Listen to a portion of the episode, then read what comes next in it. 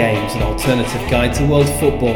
We're back, it's a brand new year, it's the year of the world's stupidest European Championships, and we're going to preview that and all the other exciting bits of football to come over the coming months. I'm Tom O'Brien. And I'm Aaron Gales, and it's fantastic to see, Tom, that you're approaching 2020 with your usual enthusiasm.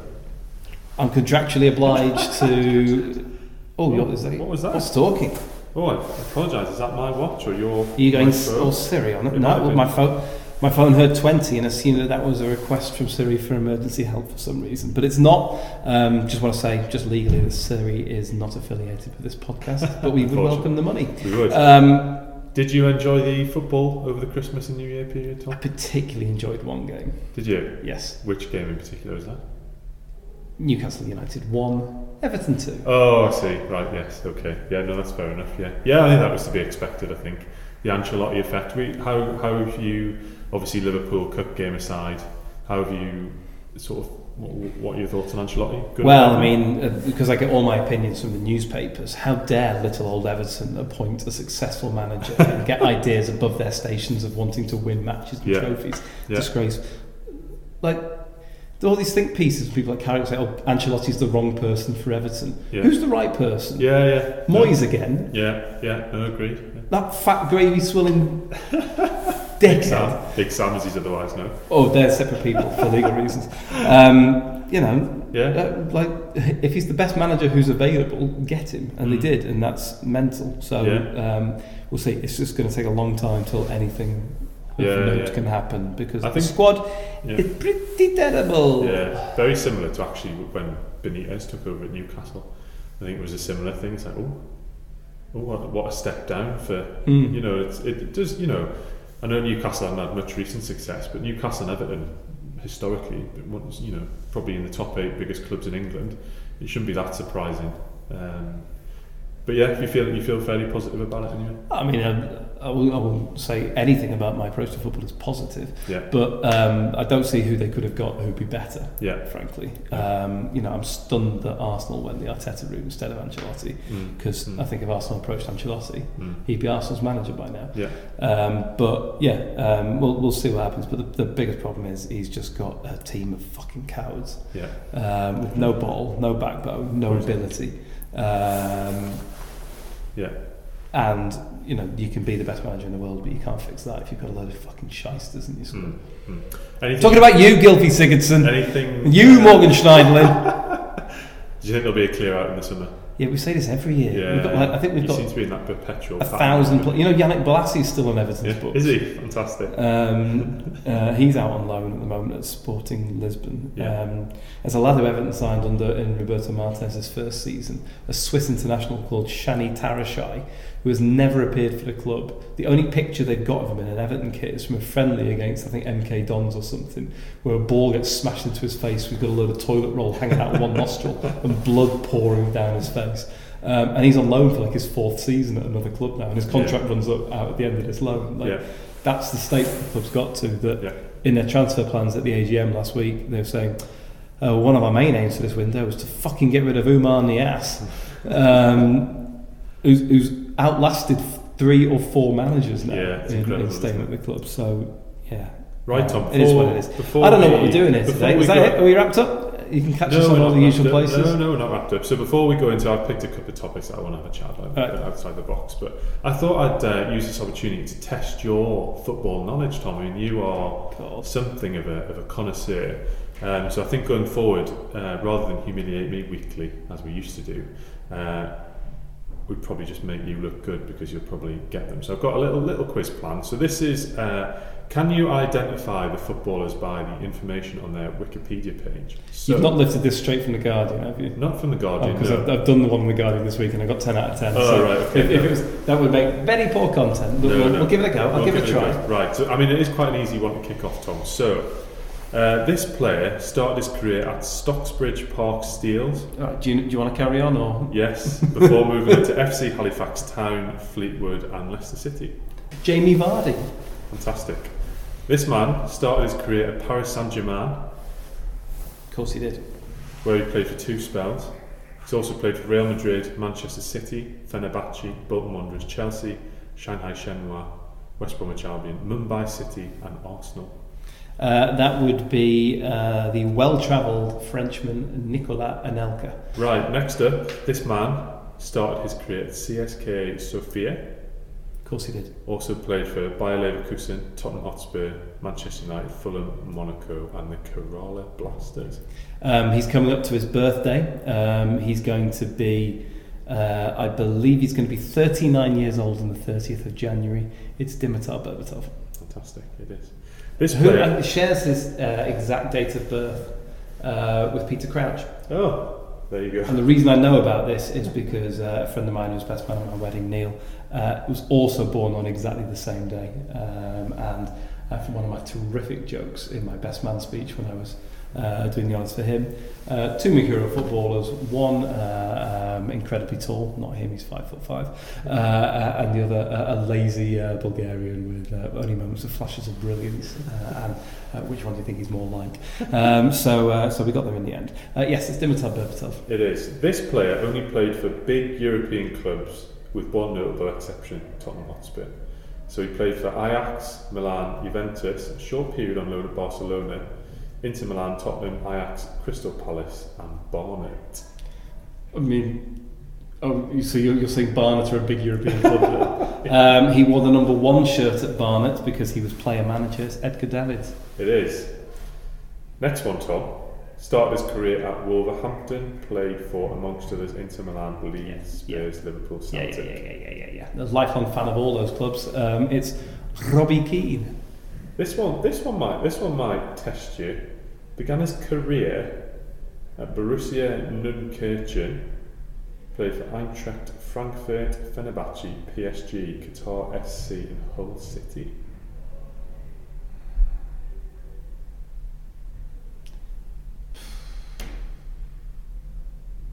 Which clubs again? He uh, he played for started his career at Borussia Neunkirchen, Eintracht Frankfurt, Fenerbahce, Paris Saint Germain, Bolton, Qatar, and Hull. Uh, Tricky one. not a clue. Who's played one. for Hull? And presumably It's still Hull, at Hull Hull. that threw me actually, Was to Qatar. Like you don't usually go to Yeah. that side of the world and then and then back find Hull. yourself back at a, um, a better club. It would suggest to me that it's an African footballer. Ooh. Ooh. You just you know this, don't you? You just No, I, I don't. Um, I can't even remember the teams you said before. I actually am not 100 percent sure of the answer. You said Eintracht Frankfurt, Yeah, Fenerbahce, Fenerbahce, PSG, Bolton, PSG. Qatar, Hull, Bolton. Bolton. Yeah, Oh, JJ Okocha. correct. I didn't hear. You didn't say You must have been Bolton. listening correctly, I didn't hear. I didn't hear Bolton at all. Uh, and we'll finish off. We'll finish off on this one. Started off at Tottenham Hotspur. Uh, brief spell for Dulwich Hamlet, IFK, Hässleholm, QPR, Portsmouth, Villa, Southampton, Liverpool, Portsmouth, Tottenham, Stoke. Uh, also has a birthday coming up, as we've already mentioned him in the course of this podcast. It's um, rival broadcaster uh, Peter Crouch. Well done, Tom. Excellent, excellent work there. Uh, that has been the ego boost I've needed. Right, I just thought we'd move on, Tom. So, um, a couple of stories in the week that I found quite interesting. So, the first one, uh, they're looking at banning heading for youngsters in Scotland. What, what, what, what do you think about that? I mean, I can see the reasons why. I don't know how they'll im- how you can implement that. Mm. No head height rule, like we have at five side on Thursday. But I mean, presumably they're doing that at like all levels, like so, like on the equivalent of like an eleven-a-side pitch. Scottish youth levels. I don't know the, the full details. Do you agree with the principle? It's obviously it's obviously linked to It's, tri- studies it's in tricky. Alzheimer's. I mean, I guess if if if you're going to be a I, and I, I must admit, I'm, I'm not across a lot of the research. I know it's something that's already happened in the States. I think that Mm. youth level footballers don't, outside of, of the equivalent of pro. So I think if you're playing for USA under 13 team or, or, or under 17, you can't say, lads, by the way, we, we don't fancy heading in this Mm. game. Are you, are you all right with that, Brazil? Like, no. um, it's, I, I don't know what the stats are because I know obviously like balls were heavier in the old days Mm. and this, that, and the other, and I don't, I, I don't know. I mean, there, seem to be a lot of people who are getting Alzheimer's anyway, Mm. who haven't played football. Mm. So, you know, my uh, my grandma's suffering from Alzheimer's. I mean, aside a brief four-year career for Qatar Stars, followed by a move to Hull, I don't think she's played professional football. um, and um, I was more to mention than Alzheimer's, but same, Mm. same sort of Yeah, yeah. But it's it's um, I don't. It's, it's, I just don't see how you'll be able to play a game of football Mm. like when you get outside that five-a-side arena and get into like your big pitches because all kids like the goalkeeper all the goalkeeper can do when you're that age is get chipped with every single shot and hit a goal kick as hard as you can and hope it reaches halfway Mm. through your own half Mm. Mm. and are people supposed to like cower out of the Yeah. way and not I, I don't I, I think I think it's um, I think it's reasonable to try and discourage it and to certainly take it out of training you know not to not to be doing like constant heading drills and stuff like that but I just un, unless you're going to fundamentally change the game at all levels I mean what happens then if you if, if you Mm. turn 12 and you suddenly got to head the ball 50 times to catch up Yeah. I, I get the reasons behind it. I think more needs to be done in those areas, Mm. but I just I can't see how it'll work. Yeah, I think my, my sort of opinions on it, I think it might change. I think football's changing the way it's played anyway, seeing a lot more possession based games. But I think I sort of agree with your point in that, you know, the examples that get sort of the Jeff Astle is the Mm. obvious one. But like you say, it was a totally different, It's a it was literally a totally ball. different ball. Um, so it's an interesting one. I'll sort of watch watch with interest. Because I think like the last header goal I remember seeing, and I've not watched a huge amount of football over Christmas, but it would be the Dominic Calvert-Lewin one against Burnley, which was a low one, a Mm. glancing header. Now it's not like we all. I think we all remember from school the day when you've got the, wa- the the ball that's taken on like a pond's worth of water, Yeah. and it comes down from the sky, and there's one kid, usually you, who looks, watches it, watches it, watches it, and then heads it off the top of their head. Yeah, yeah. and then tries not to cry in front of their entire school and has to go and have a lie down or something like let's not be doing that Yeah. but I, I like I had a, a and it was one of the things that annoys me about five side here I love heading the ball Mm, mm. I um, I used to have like playing like football at lunchtimes at school with like tennis ball football. But I would still it would be a tactic of our team to sort of scoop the ball up. And I had quite a Les Ferdinand-esque Did you? hang in the air. Uh, that's the only thing I have in common. Les Ferdinand I've never befouled a Blue Peter garden.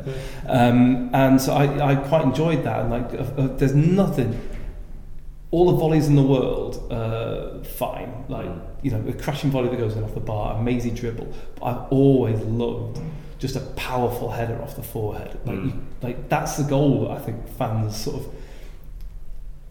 relate to a bit more like you know we've both seen Duncan Ferguson play for our clubs like Yeah. Shearer as well a fine header with the ball and you think that's the sort of one where the fans think oh I could do that as well like Mm. it's just like a crashing not to downplay those players Mm. but they're the exciting ones. Like I still remember like Euro 2016. Everyone was raving about that Hal Robson Kanu goal where he sends he breaks about five ankles doing a little Cruyff turn in the box.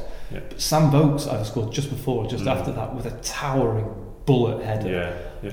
That was the better goal for me. Yeah. I loved that. It was a perfect header. And some of the Ronaldo headers, did you see Ronaldo's header recently in Italy where he just hands Yeah. in the air? It's incredible. I do I do enjoy a headed goal. You not you, you didn't enjoy that one. Uh, I just, uh, You don't just like you don't like Cristiano. I don't like Cristiano and some of his alleged shenanigans. It's just it's just a bit grubby. Yeah. Did you hear today that they changed the formation of the UEFA team of the year I did. so that Mm. presumably so that he attended and didn't cry? Yeah, yeah. Fucking prick. Very good. The other one I was going to talk about, Tom, uh, just to get you a bit of an obscure story, but one that, that tickled my interest over Christmas, is this sort of, you know, the sort of Saudi Arabia sports washing, Yes. all this kind of stuff. What, what do you think? I, I noticed both the Italian Super Cup and now the Spanish Super Cup, which has been revamped into a 14 tournament in Saudi Arabia. Can you see that coming into the English game, do you think? Do you think? Uh, um, I think when the contract with the FA for the Community Shield comes up, because Mm. I think they're contracted for some time to do it at Wembley, and I think that might be related to FA Cup broadcast rights as well, possibly. When that contract comes up, I will be stunned if that game didn't go somewhere else. Hmm. Um, but I think the FA will look to the likes of China, which isn't that much better, Yeah. and Japan and South Korea, and look to those parts of Asia, or the brilliant work that they do in the States, where they do lots Mm. of sort of uh, meetups. Uh, they do quite a few weekends a year. They do it in Africa as well. They do Premier League weekends there. I think that they will see the negativity and maybe try and be a little bit more creative in where they go um, because of the backlash that's involved with it. But I think definitely the Community Shield Mm. will probably get brought forward a week or two as well, so it Mm. forms part of these pre-season tours Pre-seasons, that everyone's yeah. doing. Um, Do you think there's slightly less of a need because of the huge broadcasting deal that the Premier League gets? Like I was looking at the broadcasting deal that they get in Spain, for example, and Italy particularly is quite much lower than TV rights for I think- English clubs. I think it's just that they're, they're desperate to play these competitive games abroad, Mm. but there's no. I don't think there's any other way they can do it without radically changing the English game. Yeah. So it wouldn't surprise me to see them do something like that to try, you know, to take because they do that Premier League Asia Trophy Mm. where they go on Yeah. on a four-game tour, um, which they've been doing for as part of 15, 20 years now. Mm. Uh, but I think they'll they would look like the Community Shield seems to be the only game that you could take in isolation Mm. and put on in another country, and no one would really care because Mm. there's no competitive advantage to it. Mm. You probably can't then do it in the Middle East because it's August and everyone would die. Yeah. Um, so you could do it somewhere like you know, I mean, most of the states are hot as well, but you could try and do it somewhere else, Mm. uh, um, and like probably sort of reinvent it and get people a bit more interested in it Mm. again. So I don't know if people are, are asked, and they'd make an absolute packet. Mm. Indeed. And then finally, Tom, the final topic for today before I get some predictions for 2020 from Oh you. God. The African Cup of Nations, Tom, I don't know if you've seen it, it's now moved back in the football calendar to a traditional January February window. Yeah, and with probably too little notice for everyone as well, because that's 12 months from now. Yeah. Um, because they. And they keep doing this. Like people who give out football tournaments are fucking morons. like, oh, do you know what? We gave the World Cup to Qatar two years ago. But, do you know, I'm starting to think it's going to be too fucking hot to do it in the middle of summer. Um, and then saying, oh, you know, it's just that the lads in Cameroon are saying it's going to piss it down all Yeah. month if we do it in the summer. Like, Yeah, yeah, it, yeah. I, I think I feel like clubs will be particularly narked because It felt like they sorted it all out. yeah, and it's it, it's it's really short notice. Yeah. Uh, um, you know, there have been clubs in the past who've avoided signing African players Mm. because they knew that they were going to lose Yeah. a few of them in January, and that possibly wasn't a concern for some teams. Yeah. Um, I mean, I mean, I know this won't be a, a, present example for you because you hate Liverpool, Tom, but just looking at Liverpool in 12 months' time could potentially be without Mo Salah and Sadio Mane.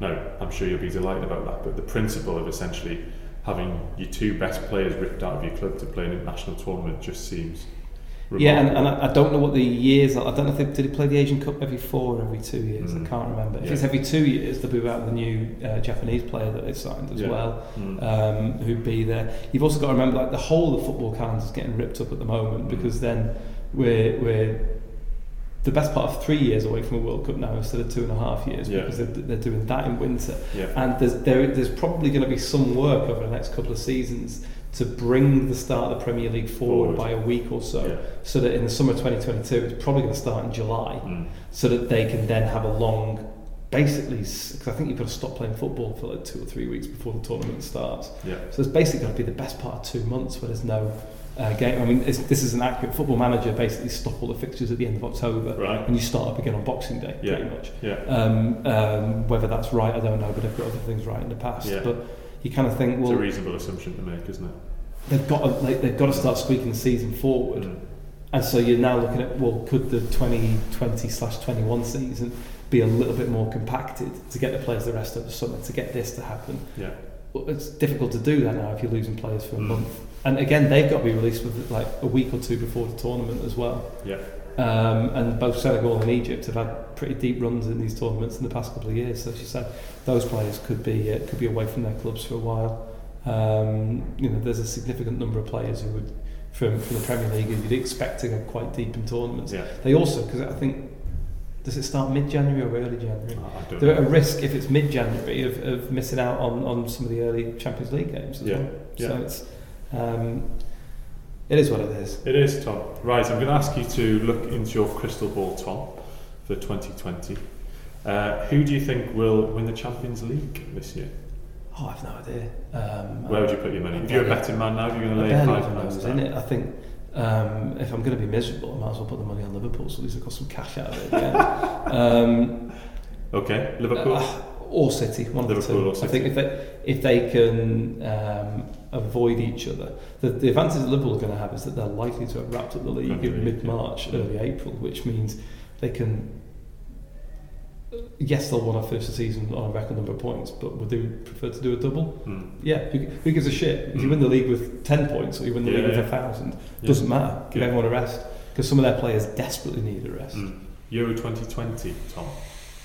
Uh, I don't know. I think it might be someone different, like Belgium or the Netherlands. Yeah, yeah, the Netherlands are coming back strong, aren't they? I think it'd be quite an Everton thing to have uh, Belgium managed by Roberto Martinez, Mm. uh, taking on Netherlands managed by Ronald Koeman. Mm. uh, for the right to be crowned European champion.